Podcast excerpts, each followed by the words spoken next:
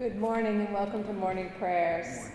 Will you please stand as you're able and join in the responsive reading of the Psalm 97 in the Black Appleton Psalter 97.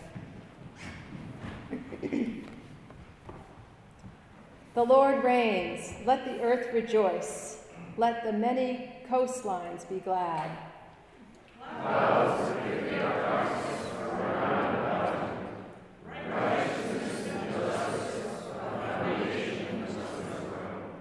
Fire goes before him and burns up his adversaries round about.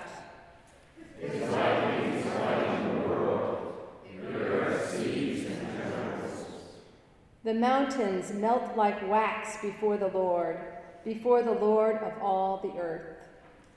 The heavens proclaim his righteousness, and all All worshippers of images are put to shame who make their boast in worthless idols. All gods bow down before him.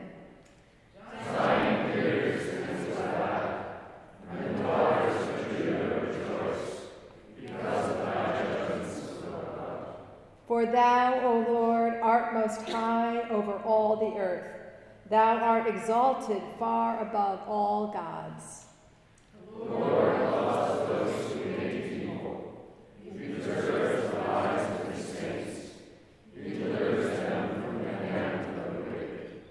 Light dawns for the righteous, and joy for the upright in heart. Rejoice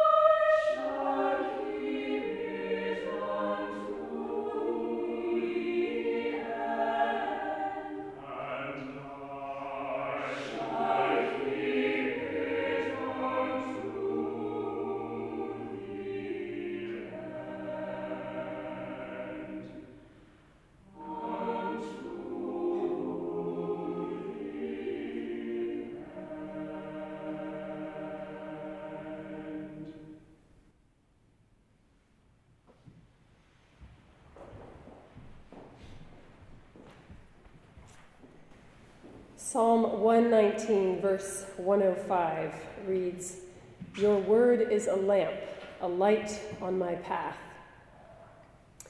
I've been spending time this fall reading the 6th century writer who takes the name Dionysius the Areopagite.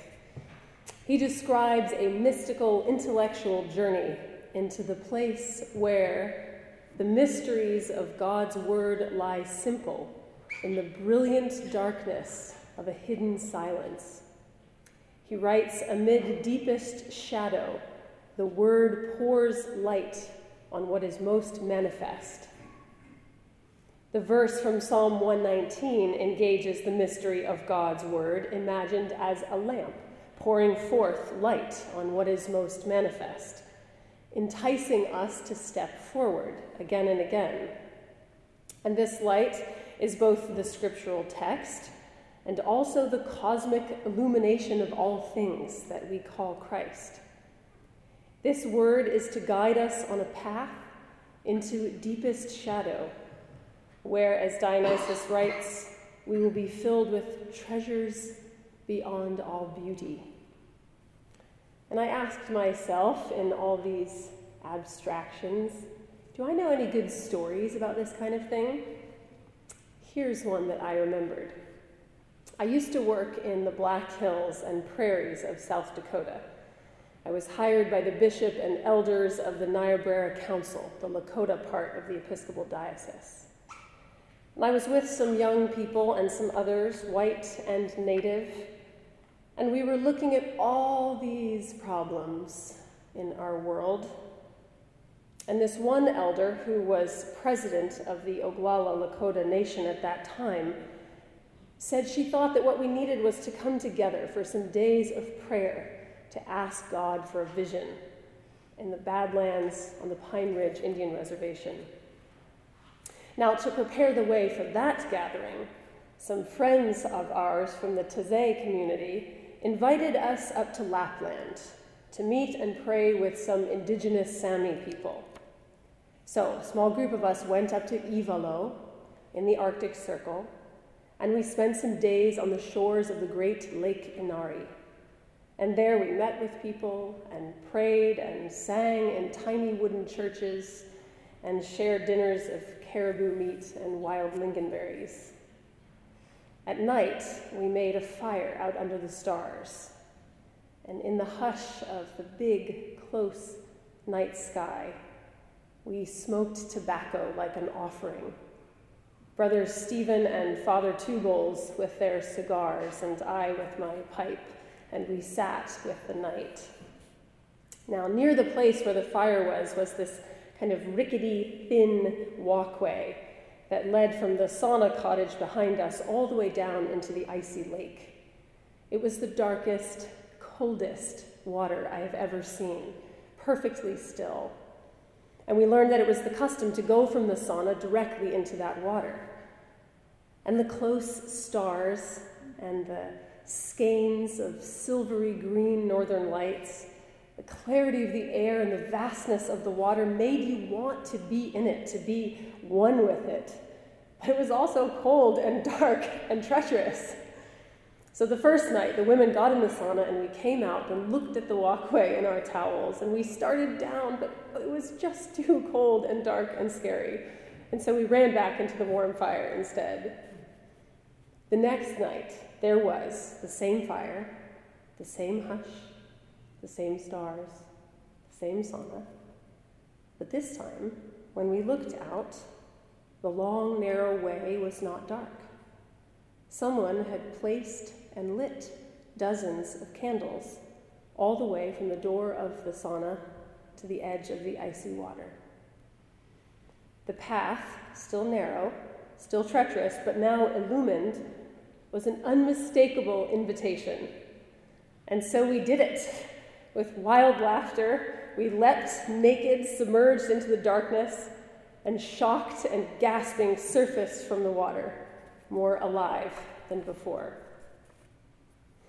This Dionysius spoke of an absolute abandonment of oneself, a surrender to ecstasy that would submerge us in the divine like waters of brilliant darkness. The mystery of God's word is like a lamp, a light on the path and fills our sightless minds with treasures beyond all beauty. Indeed. Now, this psalm text I've chosen was also a song that we sang on these nights in Finnish, and I will sing it for you now as the closing prayer. Sana Sion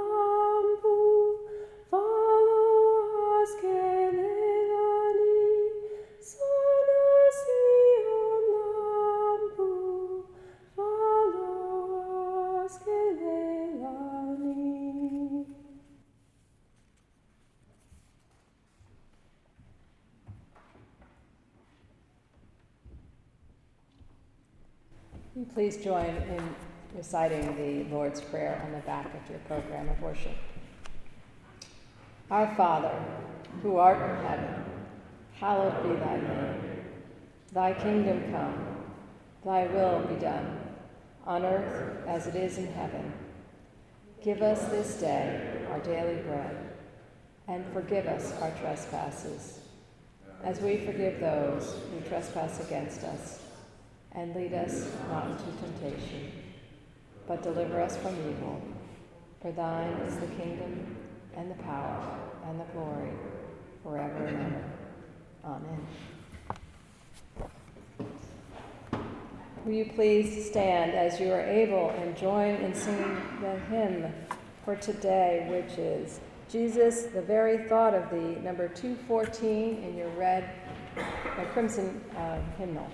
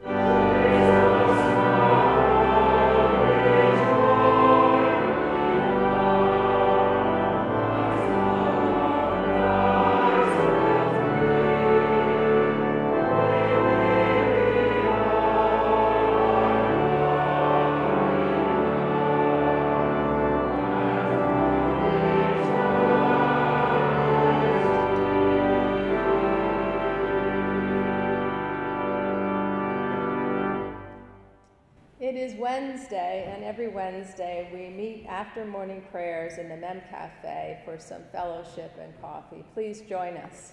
And now let's go in peace to love and serve the Lord. Amen.